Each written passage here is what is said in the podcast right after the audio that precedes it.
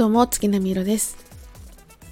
えー、今日は10月21日ということで、ちょうど1ヶ月後の11月21日ですね、に新曲、ダンス・イン・ザ・ミラージュがリリースされます。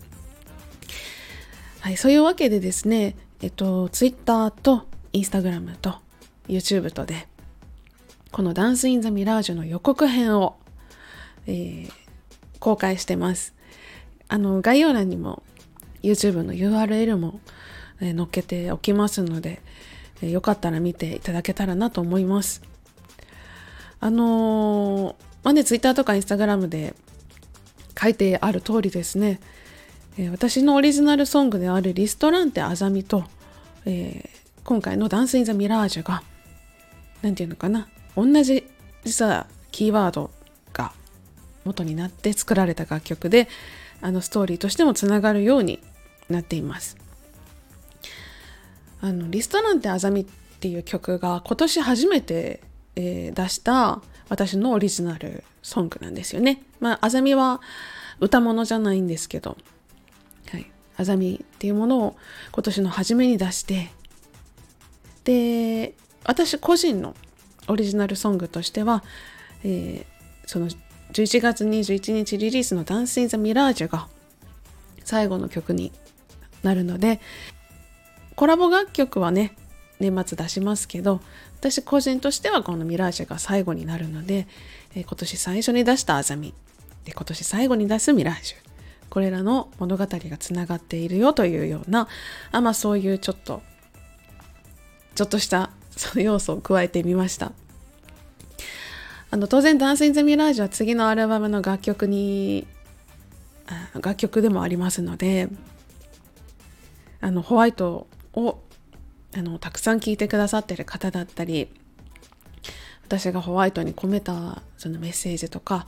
残されし者みたいなそういったキーワードが、えー、キーワードもかなり生きてきている楽曲になっています。全体的にね全部つながっているのでその辺りも楽しんであの聞いてもらえたら皆さんの中で何がどうつながっているのかなどことどこがどうつながっているのかなっていうのをなんか予想したりして楽しんでもらえたら嬉しいのかなと思います。あのー、全然余談ではあるんですけれどもこのアルバムがもう終わりまで全部決まってるというかあまあホワイトからスタートして何色で終わるかっていうのはもう決まっていてで物語みたいなものももう全部流れが決まってるんですよね私の中で。